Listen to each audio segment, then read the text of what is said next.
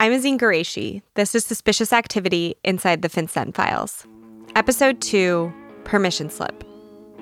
Okay, so last episode we spent a bunch of time kind of summarizing what this story is.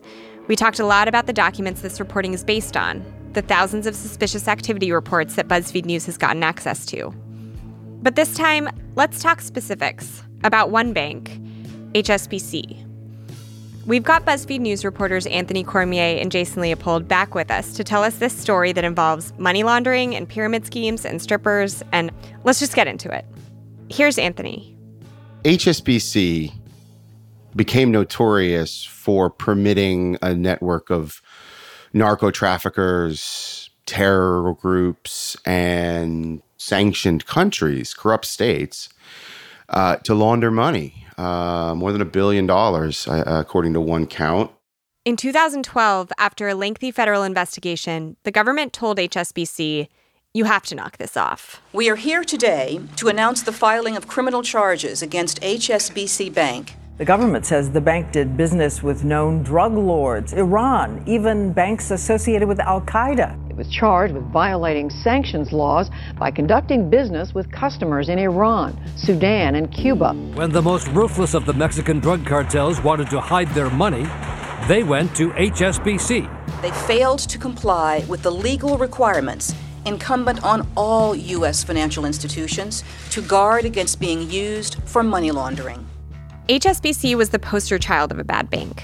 The bank was slapped with a big fine, $1.9 billion, and an independent monitor was installed to make sure HSBC wasn't engaging in criminal activity and was addressing internal problems that allowed for it in the past. But even at the time, there was criticism that the federal government was going easy on HSBC. It is a case that has everything except an arrest. This is a signal to other banks that if you do this kind of stuff, you'll get a parking ticket, you'll pay the fine, and you'll move on. Now the bank has to demonstrate to a federal monitor that they're in compliance with all laws for 5 years.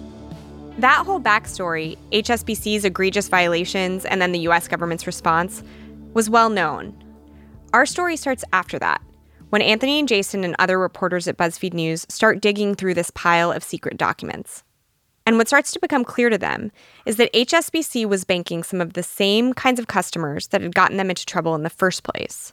You know, when we began to look at it, we discovered that it was still struggling to capture all of the money laundering going through its accounts. It was failing to stop or leave clients who were accused of, misconduct. The promise that HSBC made to clean up its act, it came under something called a deferred prosecution agreement.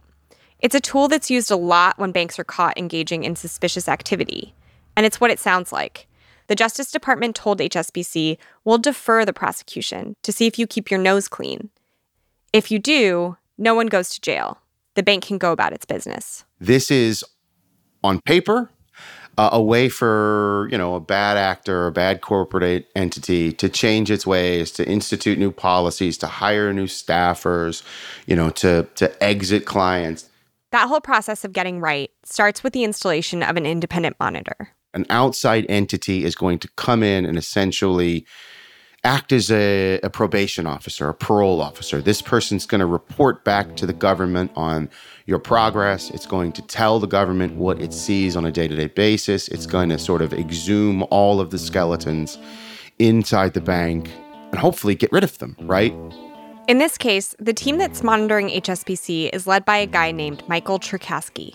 A really respected former prosecutor, a guy who had gone after the mob, gone after terrorists. He'd, in fact, made LAPD reform. Had made the Teamsters reform as a monitor. So Trukowski and his team start looking under the hood at HSBC, and they find all sorts of things that need to change. One big thing is HSBC's electronic monitoring system is a mess. And as a result, a lot of shady transactions could potentially keep going through undetected. The monitors say that needs to change, and HSBC forms a group called the Financial Crime Compliance Team. So the Financial Crime Compliance Team is a group of consultants and staffers that are brought in to essentially do the work that the monitor was spotting, right? To make the fixes to improve the way that their computer systems worked, to make sure that they were capturing all of the suspicious transactions. Essentially, these were the folks on the ground who were making the bank better. And things there seemed to devolve rather quickly. Anthony and Jason's investigation led them to a whistleblower within the financial crime compliance team, who alleged that the culture of the team was not exactly professional. They are using cocaine. They are getting drunk every night. They are regulars at a local strip club called Majingo's. This person reports to HR and to legal that the members of this team are so hungover the next day that they're falling asleep on the phone, that they're crashed out in bathrooms, and that they are not meeting the demands of the monitor. In fact, at one point, this person writes that the most recent monitor's report set hairs running on fire because it's very clear that this financial crime compliance team is not going to get the job done. Basically, this source was telling people inside HSBC, I think this team is too messed up and unfocused to get this job done. There's more emphasis on partying than on work. And the worry was, if they didn't solve this, then dirty money is going to continue to flow through the bank, and HSBC would not be able to keep the promises it made in order to avoid prosecution. The whistleblower's complaints were colorful, though. The partying culture at this office on this team was so profound that it was, in fact, named. There were Mad Mondays, and there were Wacky Wednesdays. You know, supposed to fix the system. What do they do? You know, they're partying with strippers. I mean, we're so.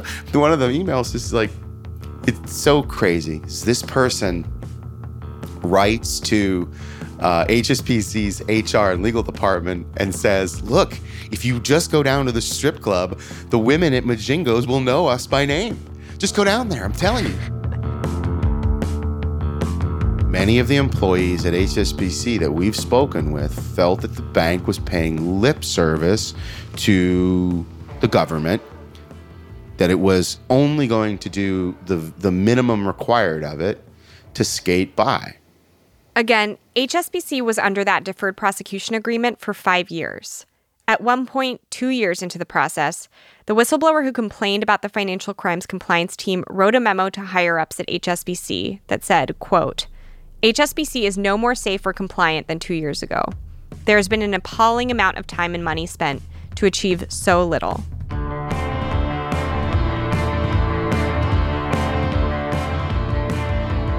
So there's a really, really crazy example of what one of these financial schemes actually looked like in your story.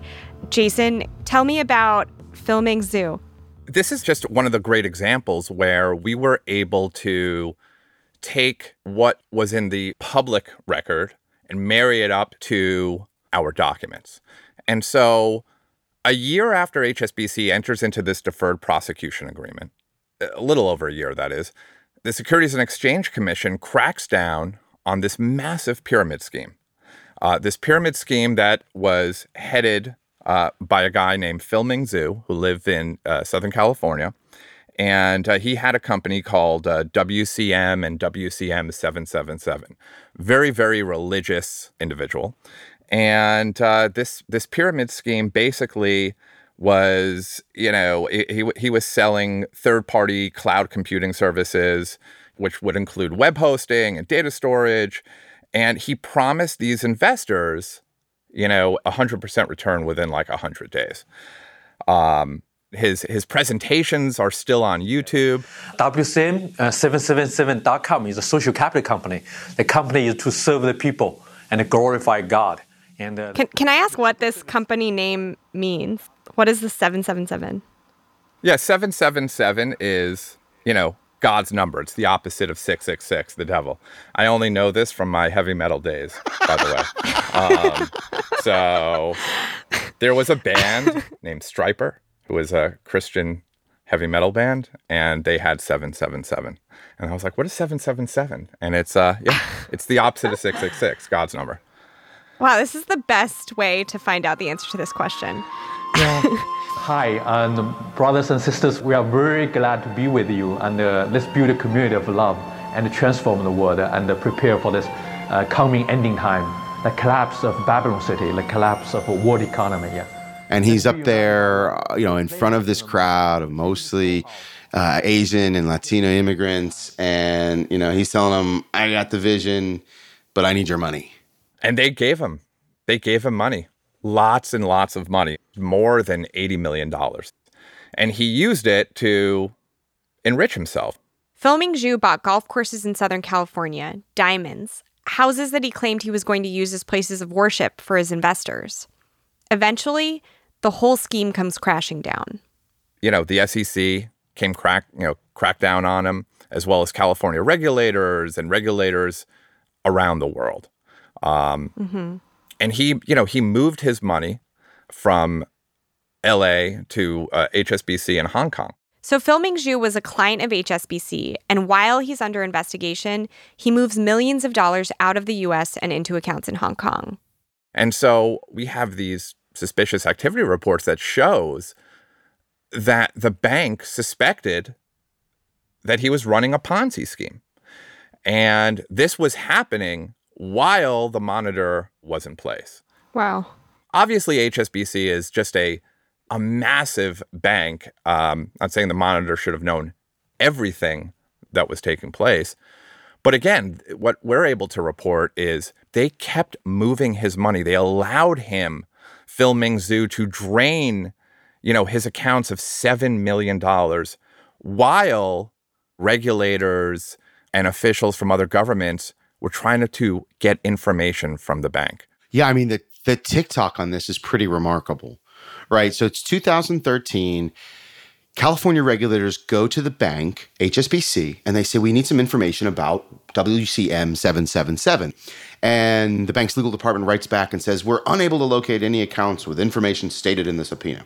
4 weeks later, though, HSBC files the first of three suspicious activity reports about the company and the owner.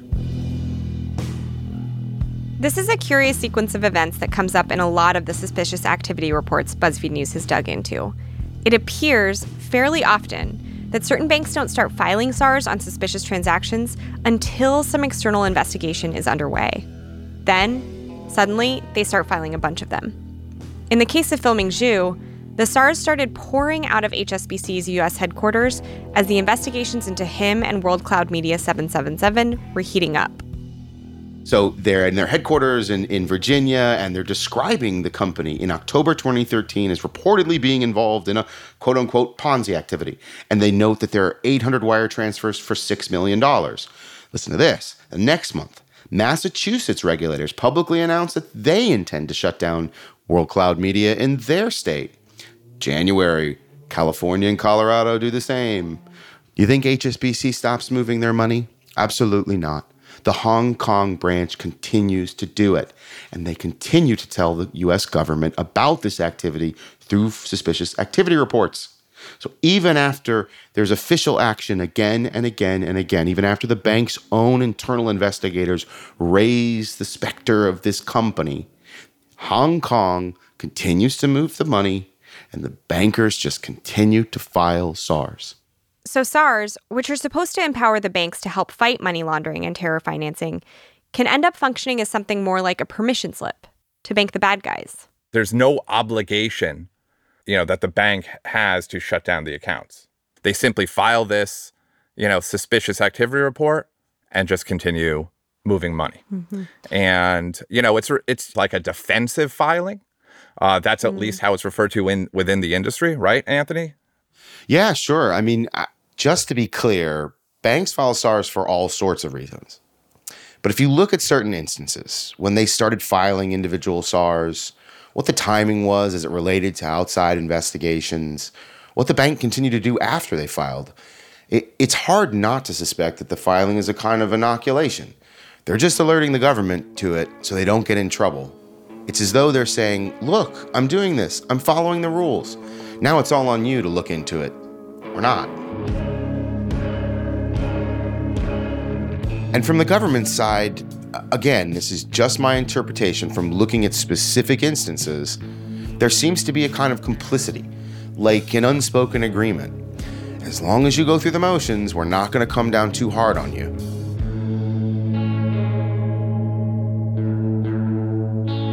As criminals using the global banking system to launder money go, Phil Ming Xu is fairly tame.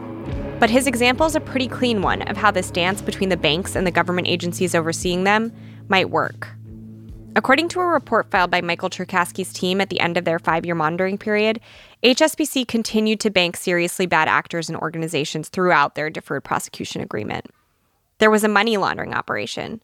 They moved at least $900 million through HSBC Hong Kong from Russia to the West. They were banking a powerful Panamanian family who the bank thought was transacting with suspected criminals. We see an individual who's suspected of operating a money laundering organization for paramilitary operations and other drug traffickers in Latin America. Again and again in these documents, we're seeing individuals and entities who later pop up on the radar as being involved in some pretty gross financial schemes. So where is everything now? I mean, what is happening today with HSBC? So we will wrap up the end of their term, right? They've got a 5-year, agreement. Basically in late 2017, there's a kind of a big decision. Justice Department has to decide whether to act on any of the things the monitors found or to let HSBC sort of go and end the agreement. And the monitors team gathers together in their headquarters overlooking Bryant Park. Bryant Park is a big public square in Midtown Manhattan. And many of the team members are frustrated, and they're sort of talking internally about the many things that they've found and how they don't really feel like HSBC has made the right type of progress. They're seeing these suspicious clients. They're reporting potential terror financing. But late in the game, December 2017, like a lightning bolt, Justice Department announces HSBC is getting off. The deferred prosecution agreement is over. And as you can imagine, inside HSBC, there's quite a bit of celebration. Lots of people are like, this is way to go, public announcements. And look, to their credit, HSBC did make some progress and they tout that progress. But what we know is that, what is it, Jason? A month after the end of the deferred prosecution agreement in this case? January 2018, they entered into another deferred prosecution agreement for a different kind of financial crime. But another deferred prosecution agreement then, and then sometime later, another deferred prosecution agreement. So, the idea that deferred prosecution agreements would be a deterrent, I think that we see how it has not worked that way. HSBC isn't alone. Since 2010, at least 17 other banks have been similarly punished for violating anti-money laundering and sanctions laws.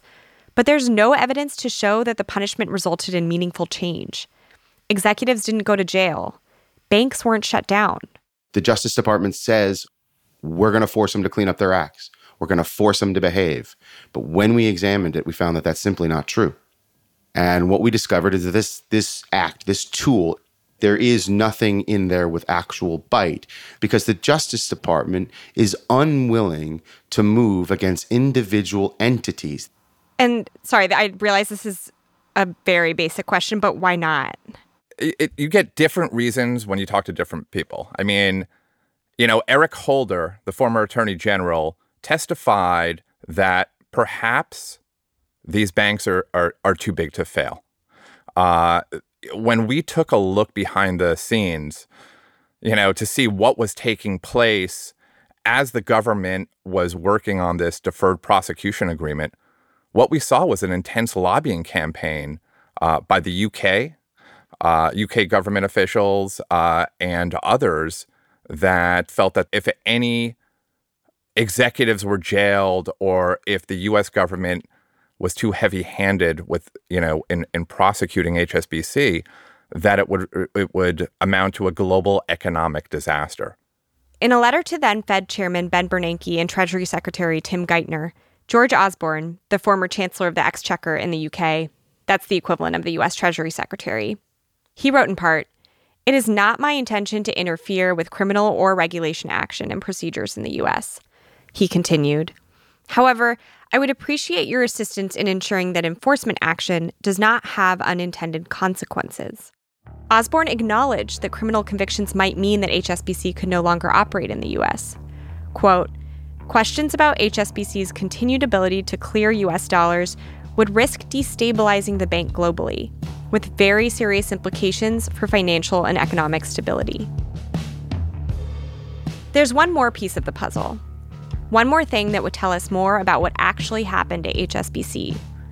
Michael Trukowski, the monitor who was installed to keep HSBC in line, wrote a nearly 1,000-page report that documents his entire investigation. But that report has been kept from the public.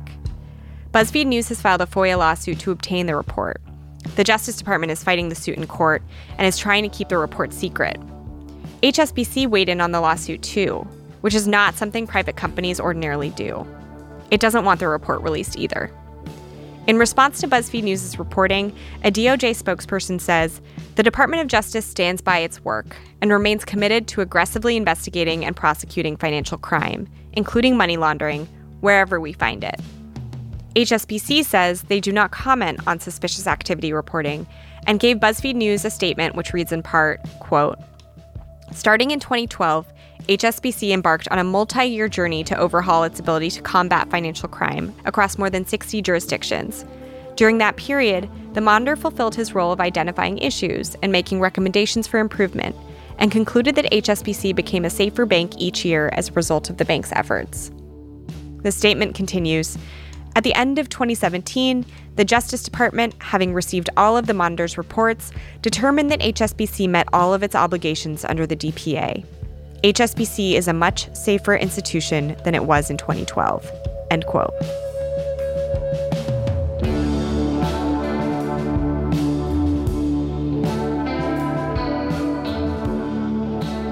We've got a little bit more about how all this reporting came together right after a break.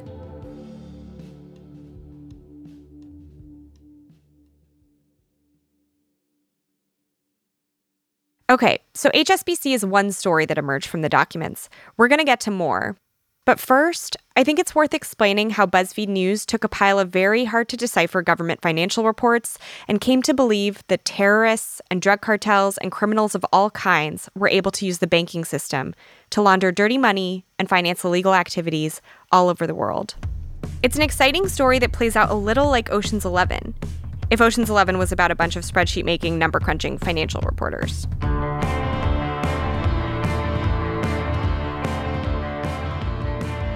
So I want to take you back to where we were at the end of episode 1. Anthony and Jason, they have this pile of super-secret documents, the suspicious activity reports from FinCEN. They've reported out some stories related to Donald Trump, his orbit, and their connections to Russia. But they suspect that there's another story beyond Trump contained in those documents. It's just very hard to figure out what it is. First, there are thousands of pages of documents. And those documents are covered with numbers, dollar amounts, but also maybe a phone number or an address connected to a client, but not always. Whatever story was in those documents, Jason and Anthony knew they needed to find a way to tell it. Enter John Templon, one of BuzzFeed News' data guys. The first thing that I was thinking is, just how do I standardize this? John's the kind of reporter who looks at a challenge like this and calls it a really interesting data problem. It was clear, just from looking at the material, that, there was so much there. And trying to figure out, how do we standardize this and find the really interesting stuff in it was a really interesting data problem. I think John began to look at the scope of it and said, screw, my goodness, we're done. What are we going to do here? And the issue is not the raw number.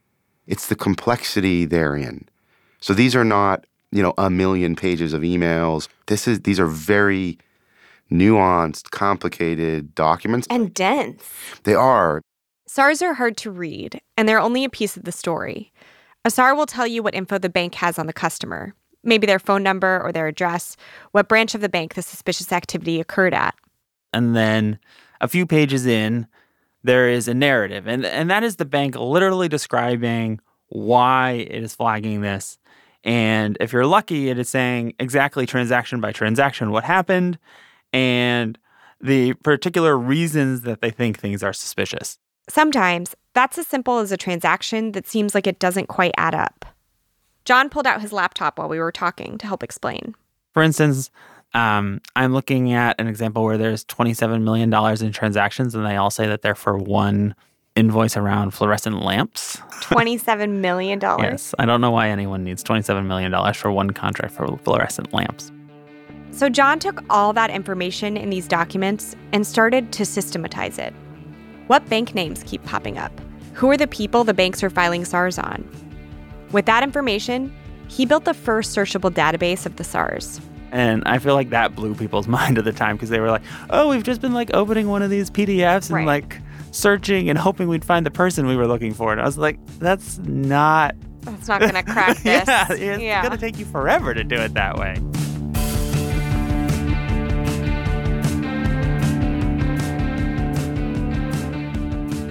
Around this time is where I entered the picture.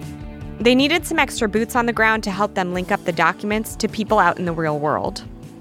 Anthony threw me on a story about a shady loan a bank had given to a Russian businessman who was linked to a vast money laundering conspiracy in Russia. He was suspected of cleaning this money the tried and true way, funneling it into expensive Manhattan real estate. I ended up chasing sources all around the city.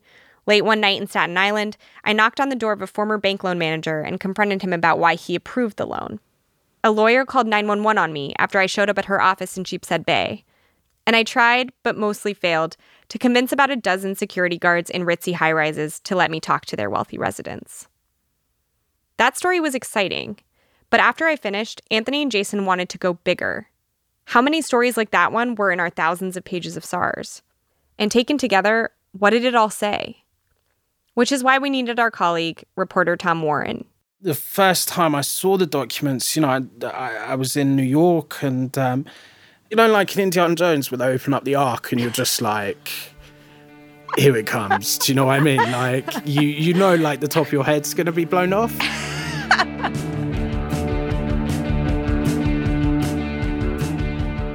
Tom knows banking, and unlike most people, it gets him really excited. The first time he came to New York to work on this, he was like the guy in A Beautiful Mind. He was scrawling flowcharts on a whiteboard wall, mapping all these connections, writing so much that he had to stand on a chair to scribble some more names higher up close to the ceiling because he ran out of room. I've often heard his enthusiasm described as infectious. That was a real inflection point for us. Is he crazy or is he see? He saw things I definitely didn't see. He saw the forest. Yeah. Right? We were looking at a bunch of trees and in comes someone from 30,000 feet and goes, oh boy. Yeah. That looks interesting. Also, someone who loves forests. Helps. Yeah. It helps. In order to find his way through the forest, Tom did exactly what a character like him would do in a movie. He sat down at a computer, put on headphones, and got to work. Yeah, put on some like drum and bass, very loud, as fast as possible, and just go through the material page after page. I mean, drum and bass is very fast. Yeah. I can't imagine like listening to that for more than like 10 minutes and reading these things. Yeah, I find it a bit soothing, to be honest with you. But even with Tom on the team and John's database, the information in these SARS is immense and varied. It covered more than $2 trillion in transactions, reported by almost 90 financial institutions, all pinging around every corner of the globe. We needed more help.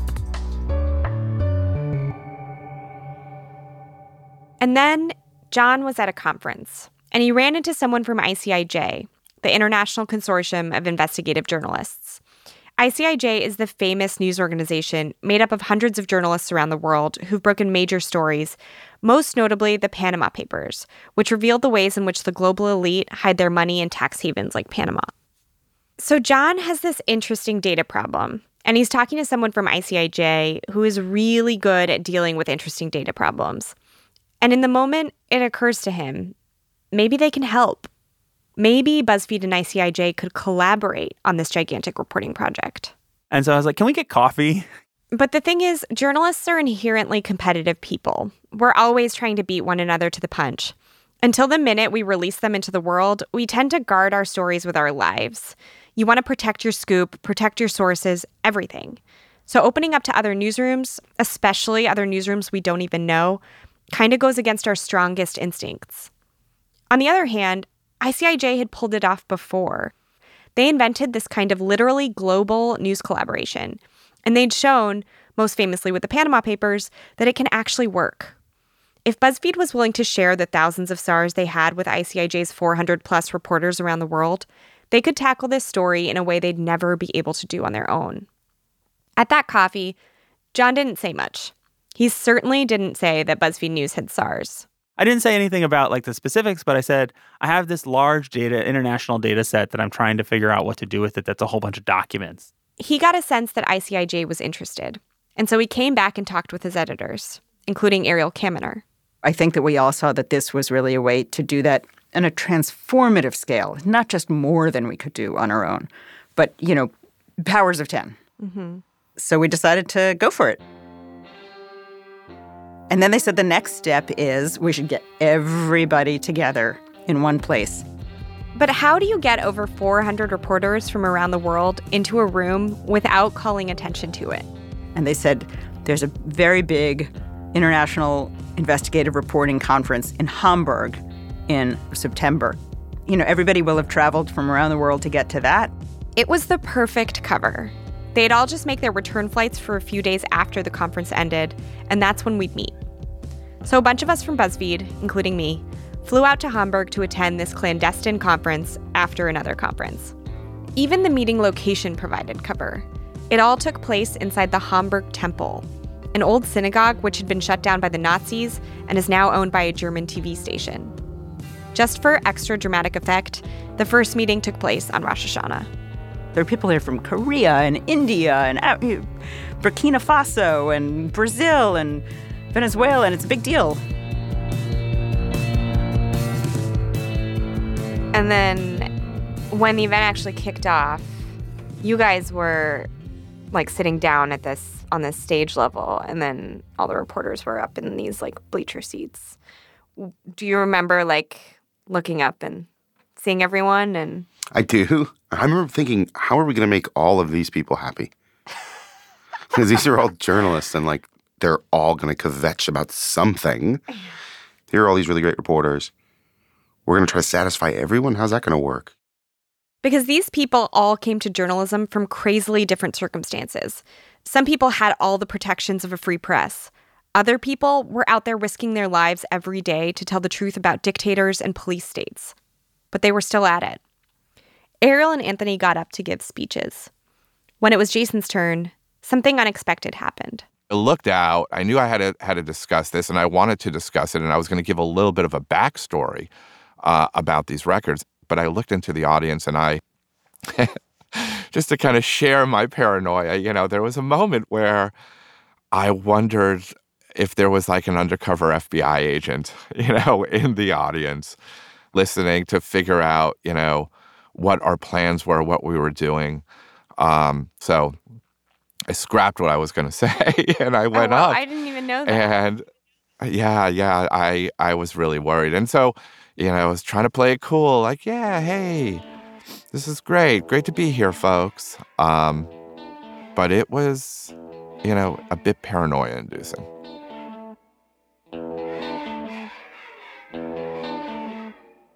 Now, with the ICIJ, BuzzFeed had an army of reporters who are going to be looking for things in the documents, too. The folks who were there from India were able to say, oh, look at this name, which, meant nothing to us. I didn't know the name. This person is India's #1 most wanted criminal. Anthony saw it, too, with the Venezuelan team of reporters. They were able to very quickly tick off politicians, shell companies, gold, ag entities. Somebody flagged one of the largest beef producers in the world, and I was I had no idea that was a company. It's a very weird place to be in, because normally we'd be locked in a room in the newsroom with blackout curtains, and you couldn't come in, and we're not going to share anything. And in this case, we're choosing the opposite of that. We're sharing. Next time on Suspicious Activity Inside the FinCEN Files, this collaboration bears some fruit on Deutsche Bank.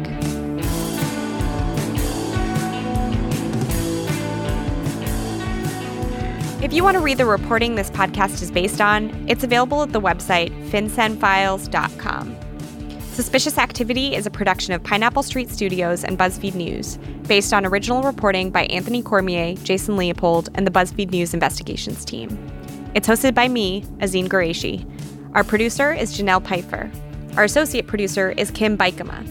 Editing by Joel Lovell, Maddie Sprung-Kaiser, and Ariel Kaminer. Fact-checking by Ben Phelan and Scott Pham. Our senior producer is Jonathan Menjivar. The episode was mixed by Johnny Vince Evans, Michael Raphael, and Rob Byers of Final Final V2. Music by the band Friggs from their album Basic Behavior. Additional music by Martin Fowler. Special thanks to Grace Chen, Fergus Scheel, Samantha Hennig, Alex Campbell, and Mark Schufs. Jenna Weiss-Berman and Max Linsky are the executive producers of Pineapple Street.